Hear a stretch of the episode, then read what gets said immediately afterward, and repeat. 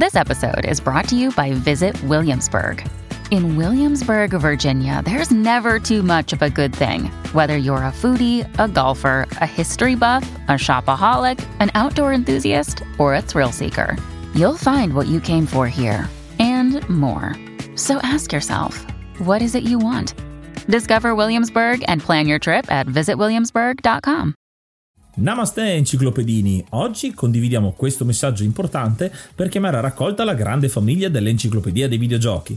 È passato ormai qualche anno dalla nascita del progetto e per continuare a creare contenuto abbiamo tanto bisogno di voi. Il computer con il quale realizziamo tutto il materiale dell'enciclopedia dei videogiochi, dal podcast alle grafiche, ai video, alle dirette, eccetera, dopo 12 anni di onorato e fedele servizio ci sta abbandonando con una rapidità preoccupante che ha reso quasi impossibile continuare a creare contenuti. Quindi, se volete, potete contribuire dandoci una mano andando su enciclopediadeivideogiochi.it e cliccando supporta il progetto. Ogni donazione ci permetterà di sostituire l'attrezzatura fondamentale e necessaria a tenere viva l'enciclopedia. Crediamo che l'unione faccia la forza ed in questo momento ne abbiamo proprio bisogno. Da 5 anni cerchiamo di regalare emozioni, condivisione, informazione su un tema a tutti noi tanto caro, i videogiochi. Grazie a voi potremo continuare a farlo senza il rischio di dover fermare tutto nostro malgrado.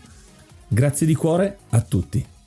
Hi, I'm Daniel, founder of Pretty Litter. Cats and cat owners deserve better than any old-fashioned litter. That's why I teamed up with scientists and veterinarians to create Pretty Litter. Its innovative crystal formula has superior odor control and weighs up to 80% less than clay litter. Pretty Litter even monitors health by changing colors to help detect early signs of potential illness. It's the world's smartest kitty litter. Go to prettylitter.com and use code SPOTIFY for 20% off your first order and a free cat toy. Terms and conditions apply. See site for details.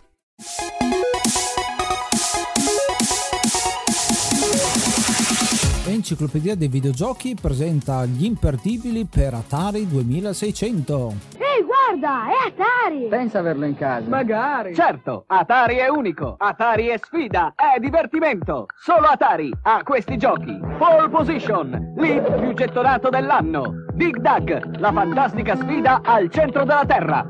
E Miss Pac-Man, la superstar Atari. Videogiochi Atari. Niente diverte di più.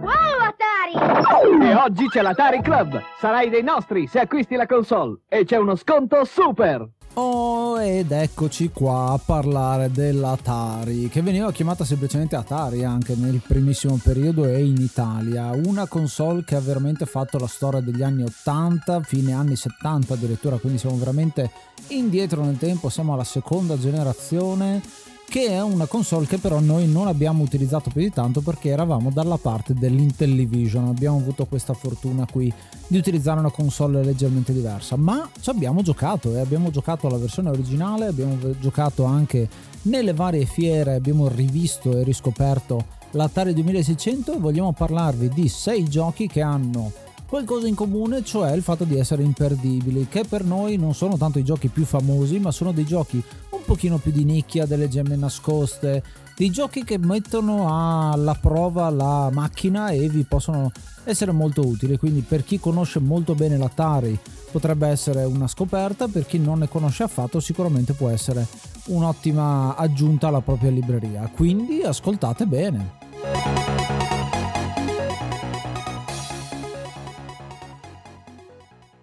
È iniziato maggio, quindi aggiorniamo l'elenco e ringraziamo l'hard mod Cry King e i normal mod Rick Hunter, Groll, Don Kazim, Lobby Frontali, D-Chan, Blackworm, Stonebringer, Baby Beats, Belzebrew, Pago, Strangia, Numbersoft, Sballu 17, LDS, Brontolo 220, Dexter, The Pixel Chips, Ing Bastard, Vito M85, Noobswick, Eppers, Vanax Abadium e Nikius 89. Se vuoi entrare anche tu nel gruppo dei mecenate, vai su enciclopedia dei videogiochi.it, clicca supporta il progetto e tramite la piattaforma piattaforma Coffee potrai avere accesso ai nostri video backstage, allo store e anche al feed podcast senza pubblicità.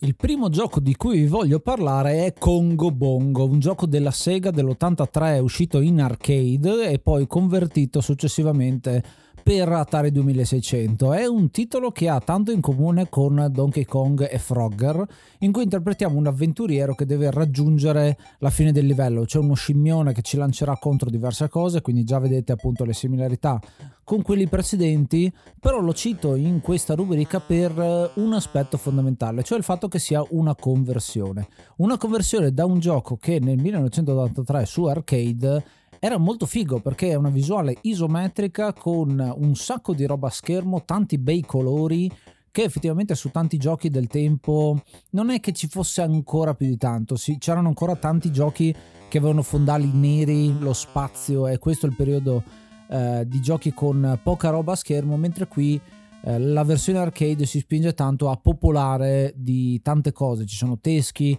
cascate, è una visuale isometrica, quindi immaginatevela eh, così dove noi ci arrampichiamo, facciamo dei salti, passiamo dei ponti, dobbiamo stare attenti a delle scimmie, a dei leoni, a tutto quello che ci lancia contro lo scimmione eh, oltre anche tutta la frutta che ci lancia addosso. Questa è la versione arcade, ma stiamo parlando di Atari. La versione Atari riesce in qualche maniera a tradurre questa cosa all'interno di un gioco che in questo caso non è più isometrico ma è in assonometria cavaliera, quindi noi vediamo il lato e poi abbiamo il 45 gradi. In realtà è qualcosina di diverso, ma l'immagine è un po' quella eh, di realizzare un 3D, se vogliamo metterlo tra molte virgolette, che funziona, funziona, c'è una bella musica semplicissima, minimale di sottofondo, stiamo comunque parlando di Atari, lo scimmione appare monocromatico in cima allo schermo e effettivamente ci lancia giù eh, diverse cose, diversi ostacoli. Noi dobbiamo muoverci con il nostro joystick, eh, arrampicarci un piano alla volta perché molto, eh, sono degli scalini, quindi è molto cubettoso in realtà la scalinata da poter passare, dobbiamo anche scegliere diverse strade per capire quale sia la, la zona migliore. Cioè, rischio di andare su un ponte che poi non ho via di uscita oppure provo a andare un piano alla volta in salita a seconda di dove vengono gli oggetti. Un gioco che ho trovato molto interessante che anche qui eh, non è necessariamente un colore unico di fondo che rendeva il gioco molto minimal, ma vedo che è un gioco molto colorato, un gioco pieno di cose eh, a schermo e per pensare ai primi anni 80 in cui uscì questo gioco a cavallo insomma di tanti altri giochi anche molto più famosi che però risultavano un pochino semplici questo qua prova a spingersi in là a dare qualcosa di nuovo. E quindi sicuramente fateci un giro fate, dateci un'occhiata e provate ad emularlo o giocarlo direttamente sull'Atari originale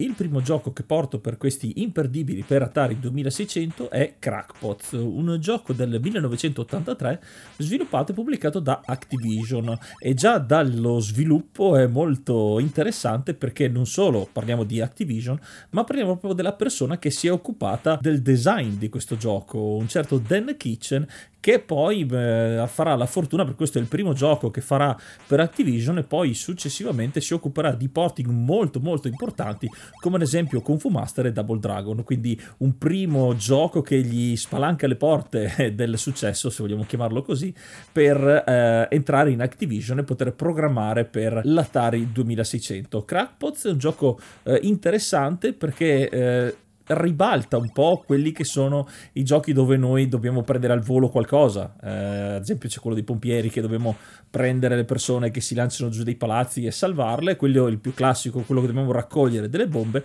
In questo caso siamo noi al, dall'alto di un cornicione, un palazzo con dei vasi, appunto, dei pots in inglese, che dobbiamo lanciare contro degli insetti che si vogliono intrufolare all'interno eh, delle finestre che presenti appunto nel nostro palazzo. Se non riusciremo a fermarli, fermarli, gli insetti cominceranno a mangiare letteralmente il palazzo, diminuendo la distanza che ci separa dal suolo e quindi avvantaggiando gli scarafaggi per entrare appunto nelle finestre. Quindi peggio faremo, più difficile diventerà anche il gioco. È un po' particolare come eh, livello di difficoltà, anche se questo gioco non ha la selezione dei livelli. Parliamo comunque di un gioco eh, per Atari 2600. Ci sono quattro orde per, per livello dove ci sono varie tipologie di insetti. Partiremo da quelli più classici che avranno un percorso molto lineare lineare o ortogonale, eh, via via aumentando la difficoltà con insetti che ondeggiano, cambiano all'ultimo momento e quindi non seguono delle, dei cammini, dei percorsi molto prevedibili e quindi questa è la difficoltà del gioco. Il gioco è molto corto, in realtà si finisce in una decina di minuti se vogliamo, anche se in realtà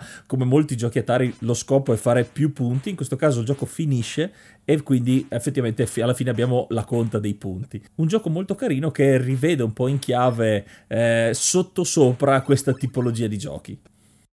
When you need mealtime inspiration, it's worth shopping Kroger, where you'll find over 30,000 mouthwatering choices that excite your inner foodie. And no matter what tasty choice you make, you'll enjoy our everyday low prices, plus extra ways to save, like digital coupons worth over $600 each week. You can also save up to $1 off per gallon at the pump with fuel points. More savings and more inspiring flavors make shopping Kroger worth it every time. Kroger, fresh for everyone. Fuel restrictions apply. Seguici anche su Instagram at Enciclopedia dei Videogiochi, lì ci sono tantissimi contenuti tra cui le live del mercoledì e anche su Threads dove potete ascoltare e guardare i testi scritti da Ace. If you're an athlete, you know the greatest motivator of all is the fear of letting your teammates down. After all, a team is only as good as its weakest link. So you owe it to those wearing the same jersey as you to be your best every time you step on the field. That's why there's no vape in team. When you vape, you can expose your lungs to toxic chemicals that can damage your lungs. If you're a step behind, the team's a step behind. Brought to you by The Real Cost and the FDA.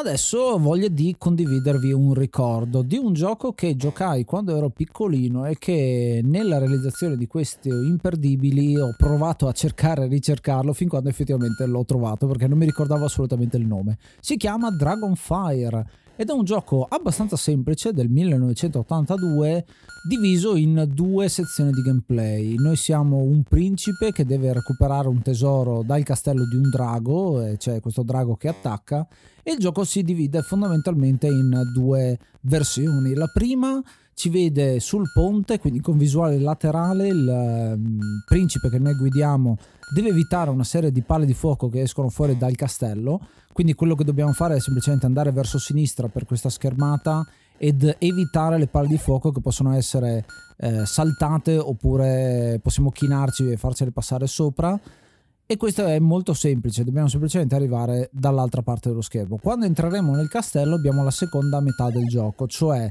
in una schermata in cui in fondo sul basso c'è questo drago che spara in verticale, noi dobbiamo muoverci in uno spazio 3D, e, eh, 3D eh, in realtà è tutto lo schermo disponibile, quindi ci muoviamo alla Tron, insomma con visuale dall'alto se vogliamo dirla. Dobbiamo recuperare tutto quanto il tesoro, al recupero di tutti quanti gli oggetti che ci sono a schermo, appare la porta d'uscita e si resetta un po' tutto quanto, si va al secondo livello e così via. Eh, quindi sono due momenti di gioco separati e distinti, molto semplici, basilari, ma che poi diventano infiniti. No? Più vai avanti, più il gioco diventa difficile. Cambia la palette di colori, quindi il drago all'inizio è verde, poi diventa giallo, viola, rosso, insomma fa tutto il ciclo man mano che andiamo avanti. Mi stupisce per due aspetti. Uno, il fatto che sia un gioco semplicissimo ma addicting, che effettivamente ti fa rimanere incollato con un gameplay frenetico, veloce, già il primissimo schema è straveloce e poi il gioco accelera sempre di più alla Tetris, se vogliamo dirla, con eh, sempre più livelli difficili. E proprio la semplicità è la cosa che mi stupisce, il fatto che è molto arcade, vieni anche preso un po' in giro dal gioco perché ci sono degli aspetti, esempio, sono davanti alla porta per entrare nella seconda fase e improvvisamente una palla di fuoco parte io non ho neanche il tempo di reagire perché proprio sono attaccato all'uscita. Questo potrebbe essere un momento frustrante, ma io l'ho trovato comunque ben congegnato, non è eccessivamente arduo perdere in questa maniera perché basta cliccare un tasto e si riprende a giocare immediatamente. Quindi è veramente un ancora e ancora e ancora la possibilità di iniziare una nuova partita da zero. Perdo, vabbè, recupero, eh, faccio l'high score, è molto veloce e che costringe anche a essere molto veloci nelle reazioni senza dover per forza distruggere il controller se non va bene, anzi è un gioco che allena molto la, la soglia di frustrazione, quindi ve lo consiglio per questo aspetto qui perché è un titolo comunque eh, che ha una prodezza tecnica non male, devo dire, e quindi fateci un saltino.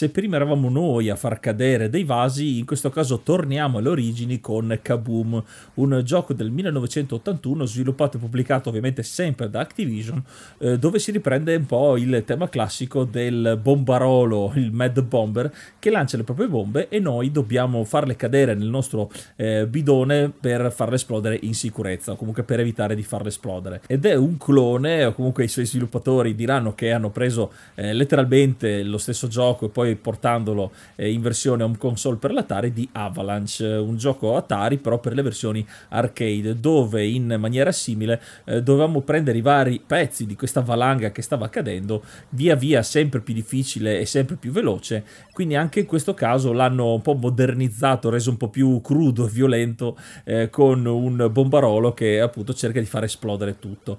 Eh, il gioco ovviamente si sussegue in varie sessioni eh, dove cadranno le bombe sempre più velocemente e con pattern, con percorsi sempre diversi, sempre più repentini, quindi sarà ovviamente sempre più difficile. Il gioco non ti lascia molta tregua, infatti ogni volta che finiremo il livello avremo giusto qualche secondo per riprenderci, ma veramente sono, parliamo di 2-3 secondi e poi si ripartirà subito eh, nella partita. Non c'è un hub di gioco, quindi non, vi, non veniamo avvisati quando riparte, quindi ci dobbiamo focalizzare al 110% eh, per stare all'occhio. Ovviamente il gioco continua finché non perdiamo tutte le vite, quindi facciamo cascare tutte le bombe e il gioco effettivamente diventa sempre più veloce e sempre più imprevedibile. Quindi è fatto apposta che a un certo punto il gioco ti batta per forza perché è umanamente impossibile da raggiungere abbastanza velocemente. Un gioco molto frenetico, molto corto, ovviamente, che punta anche qui sull'high score, quindi fare più punti possibili. Cosa curiosa di questo gioco è che, eh, essendo un predecessore di Crackpods, eh, in un certo senso gli ha permesso di essere abbastanza riconosciuto come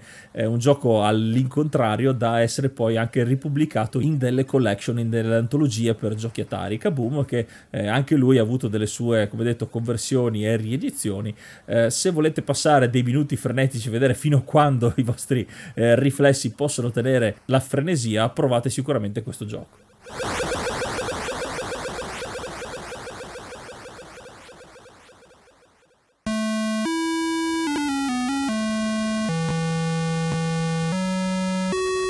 Eh sì, eh sì, eh sì, bisogna parlare un po' di E.T., quello che è considerato uno dei giochi peggiori della storia, peggiori in tanti termini, perché effettivamente c'è un disastro, leggende metropolitane, è il gioco terribile, ma la domanda che vi faccio è, ci avete veramente giocato a questo titolo? Avete provato ad analizzarlo? Perché è effettivamente migliore di quanto vi possiate aspettare. Andandolo a giocare ho notato che E.T., il gioco, ha tre piccole problematiche, se vogliamo porle così, che però in realtà sono abbastanza risolvibili. Perché questo gioco è odiato? Perché non si capisce niente, è un gioco criptico in cui l'obiettivo è raccogliere pezzi del telefono per tornare a casa. Noi siamo ET, ci muoviamo effettivamente dobbiamo fare questo. L'obiettivo è semplicissimo, ma lo, il gioco non te lo spiega. Ma i giochi dell'Atari non te lo spiegavano, te lo spiegava il manuale di gioco. Infatti, se leggete il manuale di gioco, in realtà è tutto quanto a posto. Bisogna un po' studiare il manuale di gioco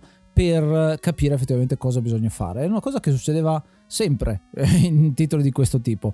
Eh, magari Pac-Man non lo faceva perché è molto immediato da questo punto di vista e il successo relativo no è, lo è, ma ci sono tantissimi altri giochi criptici dal punto di vista visivo che ti comunicavano poca roba, esempio Utopia per dirne uno se avete presente giochi di questo tipo, o comunque roba molto strategica, molto complicata da capire che in realtà leggendo il manuale poi hai tutti quanti gli strumenti per poter interagirci.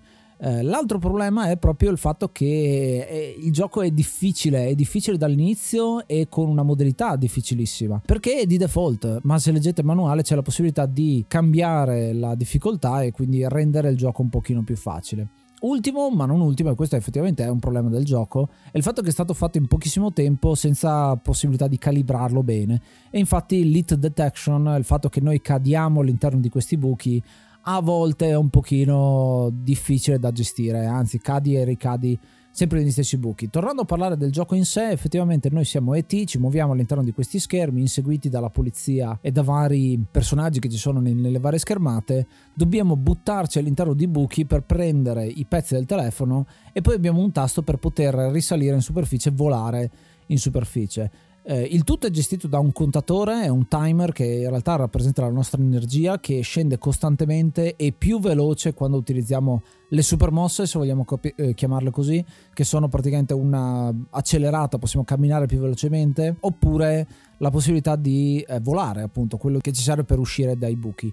È un gioco comunque che vi consiglio di provare eh, per uh, conoscenza storica sicuramente e per dire che non è proprio il gioco peggiore, anzi molti di questi giochi che vengono devastati dalla critica in realtà nascondono comunque qualcosa di interessante al proprio interno. Sicuramente c'è tutta una parte che riguarda Howard Scott Warshaw, che è colui che ha creato questo titolo, il fatto che ci ha messo pochissimo tempo perché gli è stato dato poco tempo, che è legato a E.T., che è un franchise enorme che ha avuto eh, più che franchise un titolo enorme al box office, al cinema e poi la traduzione in un videogioco ha fatto pena, quindi forse è anche questo, questa comparazione.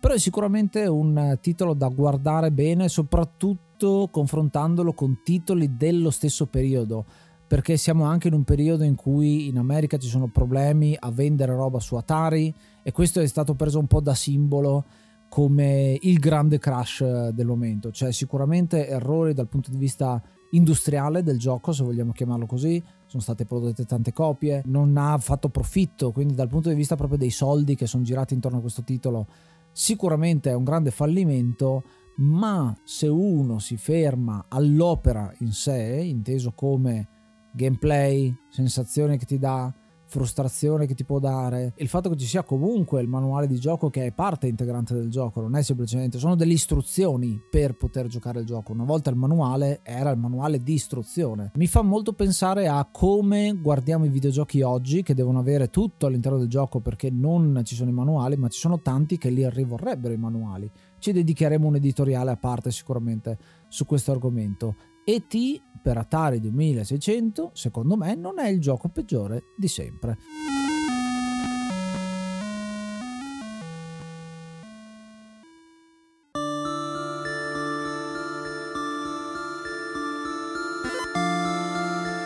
Terzo e ultimo gioco, ma non meno importante, che porto per gli imperdibili per Atari 2600 è Adventure, un gioco del 1980 sviluppato e pubblicato dalla stessa Atari ed è un gioco rivoluzionario, è un gioco considerato il primo action adventure che ha un po' rivoluzionato il genere anche fantasy per i videogiochi portando un sacco di piccole novità che poi hanno influenzato eh, tutti i giochi a seguire. Adventure è in realtà un gioco molto semplice semplice, eh, dove noi siamo un guerriero, in questo caso con uno sprite di un cubetto, quindi lasciamo molto spazio all'immaginazione e eh, il nostro compito è di andare a prendere un calice, il Santo Graal, chiamiamolo così, e riportarlo al castello eh, dorato. Questo è letteralmente il gioco in sé. Ci sono dei draghi, dei labirinti eh, e degli oggetti che possiamo portare con noi. Ovviamente potremo portare un oggetto solo che si vedrà a schermo e quindi dovremo gestire i vari oggetti che avremo. Ci sono varie difficoltà, infatti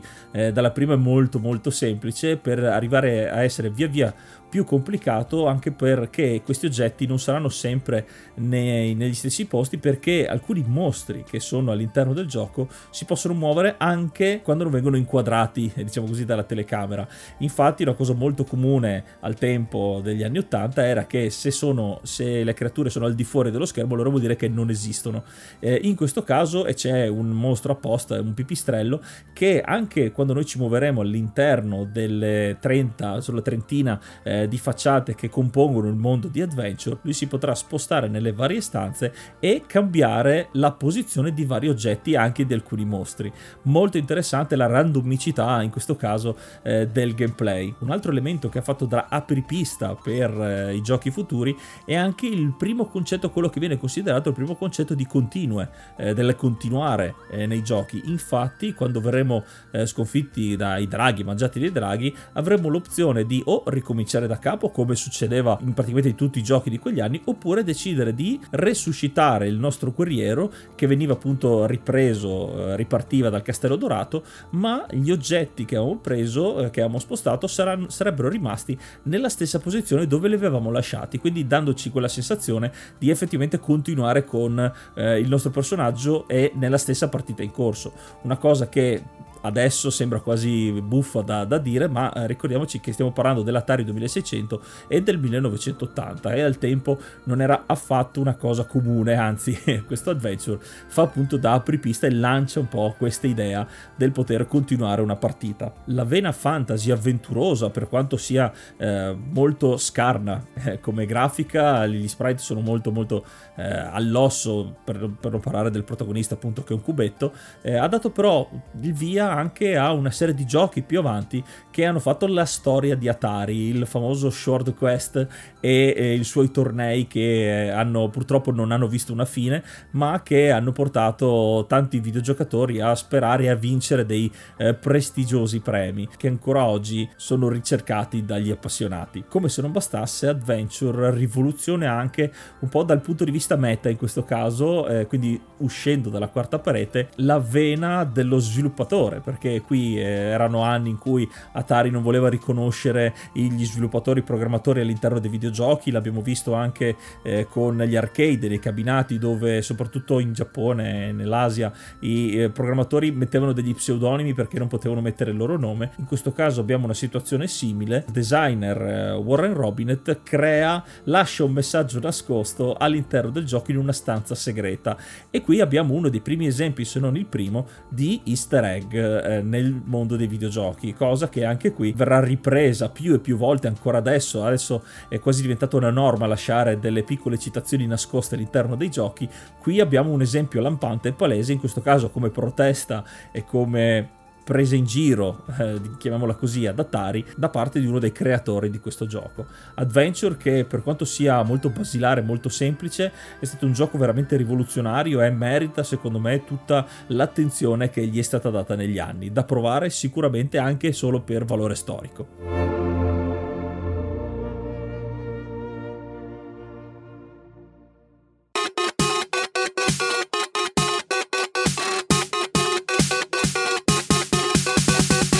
Questi erano gli imperdibili per Atari 2600. E voi li conoscevate? Ci avete giocato nella console originale o li avete recuperati in qualche antologia, in qualche riedizione? Fatecelo sapere andando su enciclopediadeivideogiochi.it o raggiungendoci sul canale Telegram t.me slash enciclopedia dei videogiochi.